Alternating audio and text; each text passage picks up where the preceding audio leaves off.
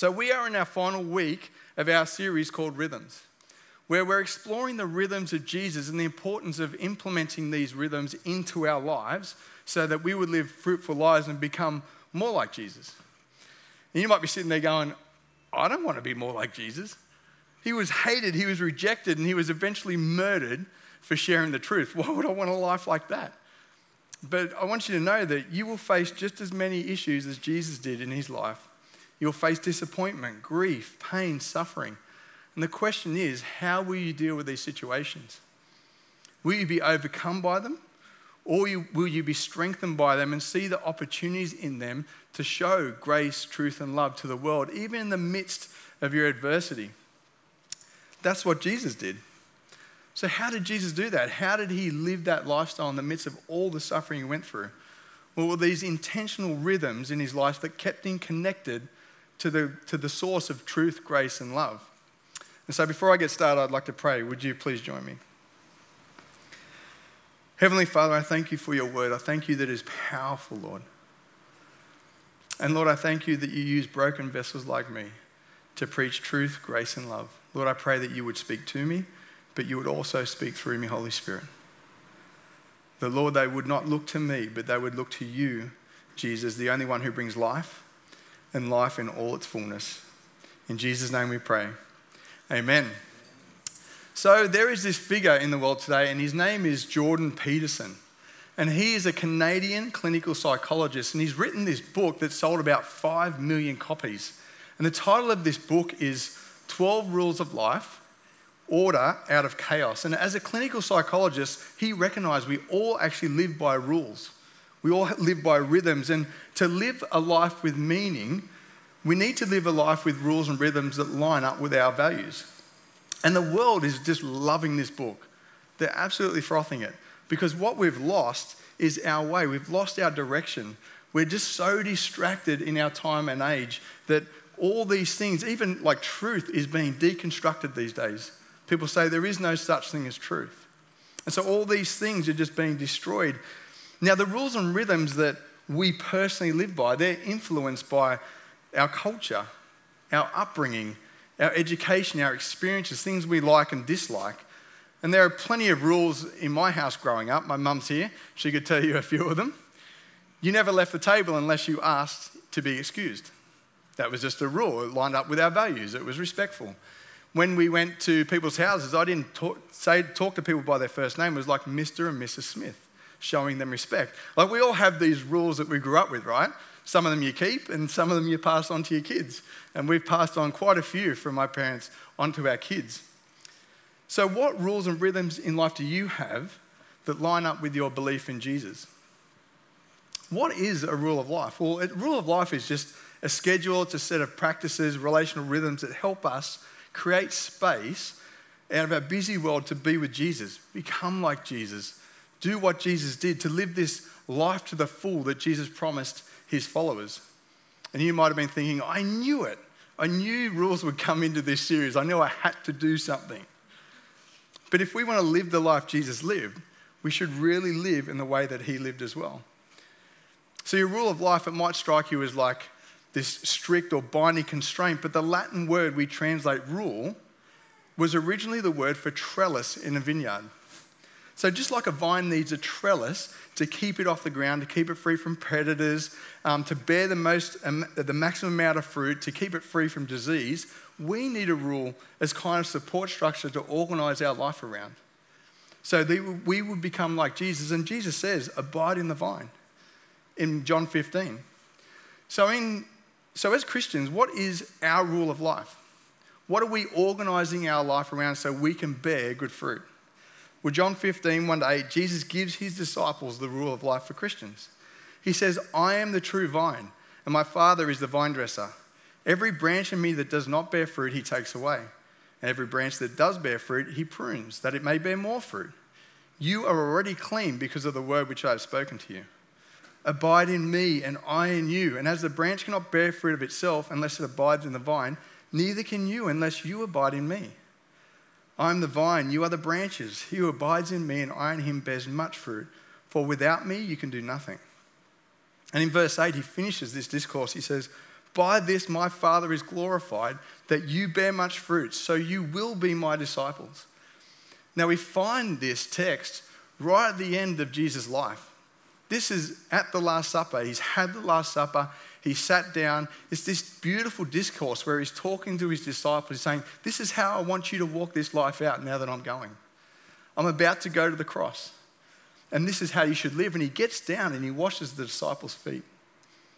He says, See, I'm your master. I'm the king of heaven and earth, but I've bent down and washed your feet. This is how you should live. And he says to his disciples, Do you know how you do this? Do you know how you live a life like that? You need to be connected to me.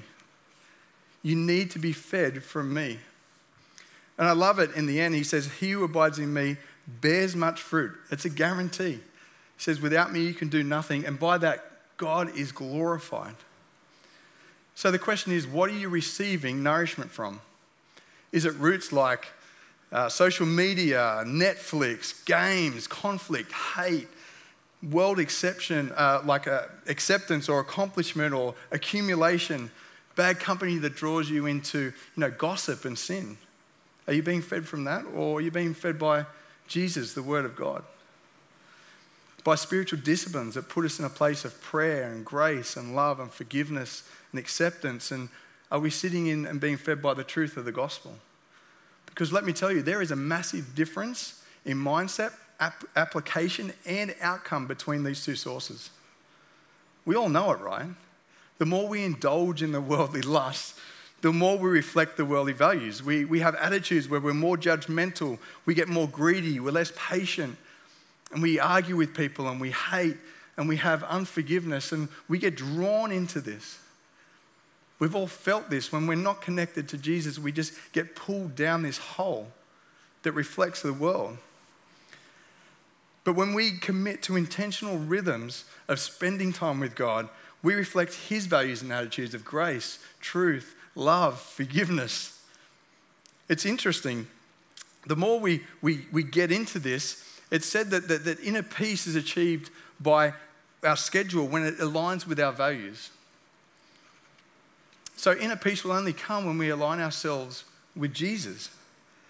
A rule of life is simply a tool to that end. It's, it's rather than a rigid, legalistic to do list, it's a life giving structure that holds us up. It's a trellis for us for freedom, joy, and love and growth. So, when you sit and reflect on your life and honestly ask yourself, which kingdom do I re- reflect most? What do you see? Do you see that you reflect more of the kingdom of this world and its values? Or do you reflect more of the kingdom of God and his values?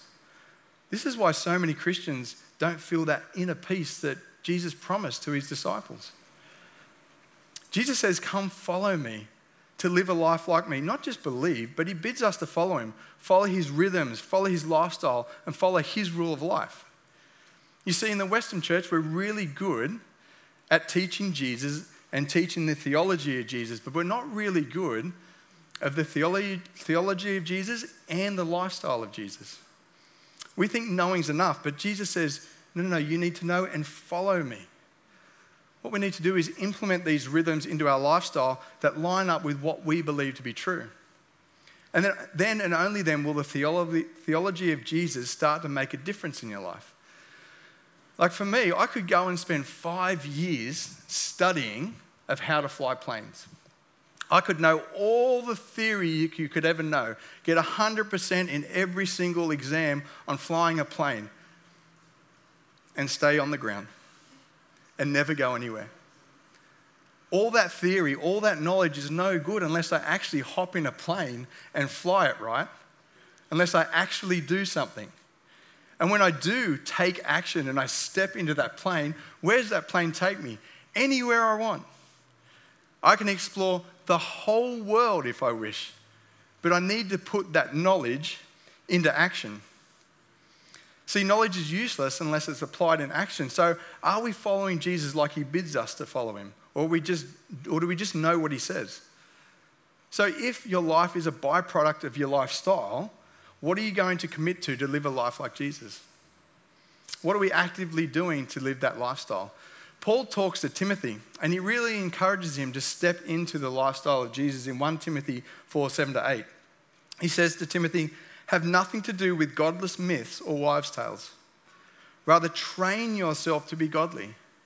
For physical training is of some value, but godliness has value for all things, holding the promise for both the present life and the life to come. If that was Paul talking to us today, what would he say? Would he say, have nothing to do with godless social media or things that are going to draw you away into sin? Would he say, keep away from distractions and the lust of the world? And I love it how he uses this idea of physical training. He says, actually train yourself to be godly. There's an action there. He says, you know, like people who go to the gym and they work out and, and that's good for their body. It's clearly not me. I've got the dad body, but people do do that and it's good for them. But he says training for godliness is good for every part of life, not just your body. And it's good for the life to come as well. So, a simple way to think through this is just to simply break it down and write down the rhythms you will actually commit to. So, what rhythms will you commit to on a daily, weekly, monthly, yearly basis? It's simple, like daily, will you commit to reading God's word, to spend time in prayer, to spend time in silence and solitude, like we spoke about a couple of weeks ago? Or weekly, are we willing to commit to Sunday worship where we gather together as the saints and we praise God? Weekly to a small group where we get together and we dig into God's word. Weekly Sabbath rest, are we going to commit to spending time reflecting and enjoying God's creation? What about monthly? Monthly, could we commit to maybe fasting one day a month? Or maybe serving at church or in our community one day a month, actually outworking our faith. And yearly, maybe taking a spiritual retreat where we really disconnect from the world and we spend time with God. Where we yearly sit down and go, okay, how can I be generous this year with all my resources, my time, my money, my energy? And yearly sit down and go, okay, now I need to look at the whole year again and what are my rhythms? Because if we simply break it down into daily, weekly, monthly, and yearly, then you'll see how much your life is actually devoted to following Jesus. And let me tell you, it'll be clearly evident when you fill out that list why you're feeling the way you do. And we feel so oppressed by life. If we filled out how much time daily we actually looked at Facebook or watched Netflix or the news or how much time we spent online shopping or going to the shops, on and on and on, we would be shocked. Did you know in Australia, on average, we are on social media for two and a half hours a day? And we watch TV, that, things like Netflix and Foxtel, for another two and a half hours a day. That's five hours a day we spend on social media and TV. But we don't even spend 15 minutes reading God's word or praying. And then we wonder why we don't have peace and there's this epidemic of like fear and anxiety and depression. Seriously, guys, Satan is, and his distractions, they're winning hands down. We need to be more captivated by God and His Word than what the world can offer. Are we really going to let Satan win that easy? You know, social media and Netflix and all these other distractions, they're not bad in of themselves, but if that's the only source of life that you're getting, the outcome is not going to be great. So, what do we do? Well, we follow Jesus, not just his teaching, but his lifestyle too. And we need rules of life to keep us healthy. The problem is, we think we're the source of the fruit. So if we just work harder and harder, then we'll produce fruit. Like, I just got to work harder and go do more stuff to try and be better. But Jesus says, no, I'm the source of the fruit. In verse 4, he says, As the branch cannot bear fruit of itself unless it abides in the vine, neither can you unless you abide in me. It doesn't matter how much harder we try to produce fruit, unless we're connected to the source that can give us the power to do that, the Holy Spirit, then we're just going to be fighting a losing battle. And these rhythms we've been exploring help us connect to the vine, help us connect to Jesus so he can produce fruit. Think about a branch, okay? Branch on a tree. A branch doesn't go, all right, I'm going to try really hard and produce fruit. Mm, oh, there's a bit of fruit, let me. Uh, and right? It doesn't work. Because think about it if a branch is cut off from a tree or a vine, what happens to it? It dies and withers, it produces no fruit. This is what a tree does. This is what a branch does. It just sits there. and it's fed by the vine, and then all of a sudden, pop, oh, that's nice. What's that? It's a bit of fruit. And then pop, oh, here's another one. That looks really nice. Where'd that come from? That's all it does. Why? Because it's sucking up the nourishment. The life comes from the vine, it doesn't come from the branch. And the strange thing is, we have no spiritual disciplines and therefore no connection to Jesus, and we wonder why we feel so spiritually dry and empty. And we wither away into anxiety, fear, depression, worry, comparing our lives to others who seem to have it all, and we just go down this spiral. Why? Because we, the branch, we've cut ourselves off from the vine and wonder why we feel this way. Then we start to question God in all our circumstances, like it's His fault. And we connect ourselves to all these worldly lusts and things that distract us and entice us away into sin and wonder why we're living like the world and we don't look like Jesus. Like, I'm a bit of a people watcher. I know that sounds weird and creepy, um, but it's not that creepy. It's just when I go to uh, cafes or I'm out to dinner, I love watching people. I love watching how people like interact with each other and stuff. And I notice more and more people at dinner or at cafes, they're sitting there, a couple will be sitting there, they're not talking to each other, they're just on their phones the whole time. like they're oblivious to the person that's with them. There's no interaction, there's no talking, they're just like this, and then finally one of them put their phone down and the other one will. And there's that awkward silence, and one will pick it up and the other one go, Great, I'll go back to my phone as well, right? They're just totally unaware of the person that's there. That's what we do to God. We are so distracted. God is sitting at the table with us. We have no idea He's there. And we're feeding ourselves with distraction after distraction after distraction from the world. And then we're like, God, where are you? Why are you not stepping into my situation? He's like, Hello, I'm right here. And we're like, Oh, you're there. Yeah, I've been here the whole time. You've been so distracted by all this stuff. I want to help you. I want to be part of your life. But we need to put these rhythms in place that we have time to spend with Him. So, how do we abide? Well, Jesus, Jesus tells us to abide, but what does that mean? He says, As the Father has loved me, I also have loved you. Abide in my love. If you keep my commandments, you will abide in my love, just as I kept my Father's commandments and abide in his love. You know, I re- used to read this verse, and I used to be, it used to really scare me because it says, if you keep my commandments, you will abide in my love. And I used to think, okay, I've got to do more and more and more and keep more and more of his, his commandments for him to love me. Like for me to stay in his love, I've just got to keep working harder and harder and harder. But that's not how we read this verse. Because Jesus starts with, As the Father loved me, I also love you. I already love you. Abide in that love. And that, what that does is it helps us be obedient to God. So, what does abide mean? Well, it seems like this spiritual mumbo jumbo, right? Like something out there and vague that's kind of unattainable and over spiritual. And if, if you attain it, you kind of walk around with this heavenly glow, and anyone you walk past falls over under the power of God. But that's not what it is.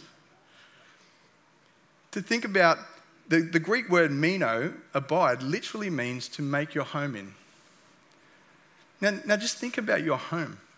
It's a place of comfort, familiarity, safety, and rest.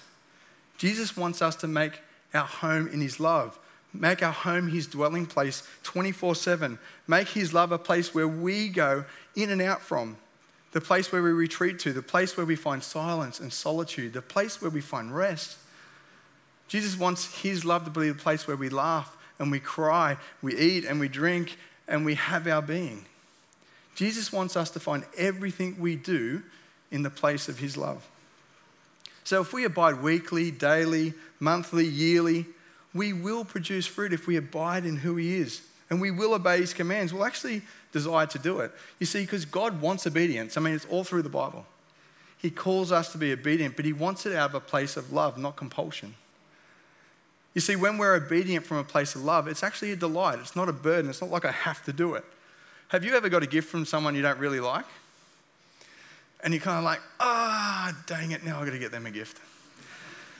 And like, oh, I don't know when their birthday is. Now I'm going to have to find out their birthday. And now I've got to go shopping. And you go shopping and you're like, oh, I'll just get whatever. What's the closest thing? That's enough. You grab it. You know, it's a bit of a hassle. Oh, I hope they don't get me something next year because I don't want to do this again. But that's totally different when you get a gift for someone you genuinely love, right? Like, you don't care how much time it takes you. You don't care how far you've got to go. You don't care how much it costs. You don't care if they ever get you one in return. Why?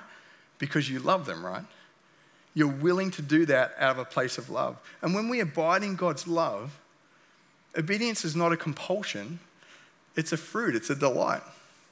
Being commanded to love someone that, that you have no natural affection for, it actually becomes wearisome. You've got to really work on it, right? But true love grows to a response to loveliness. So if you struggle to obey God, then scripture would suggest that we actually need to love God more. We just need to know God's love more. We need to abide in Jesus, abide in his love. 1 John 2 4 to 6 says it another way. He says, He who says, I know him and does not keep his commandments is a liar, and the truth is not in him. But whoever keeps his word, truly the love of God is perfected in him. By this we know that we are in him. He who says he abides in him ought also himself also walk as just as he walked. I love this how John actually explains that. He says, you know what, if we're walking, if we're not walking in love and we say we know him, then the truth's not in us.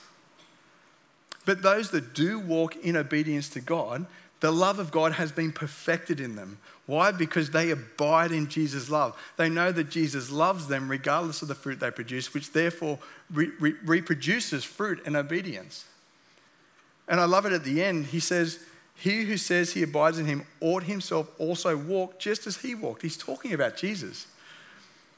So if we say that we're in him, if the love of God is perfected in us, then we should walk like Jesus. We should have the same rhythms that Jesus had as spending time with the Father, as silence and solitude, and all these other things.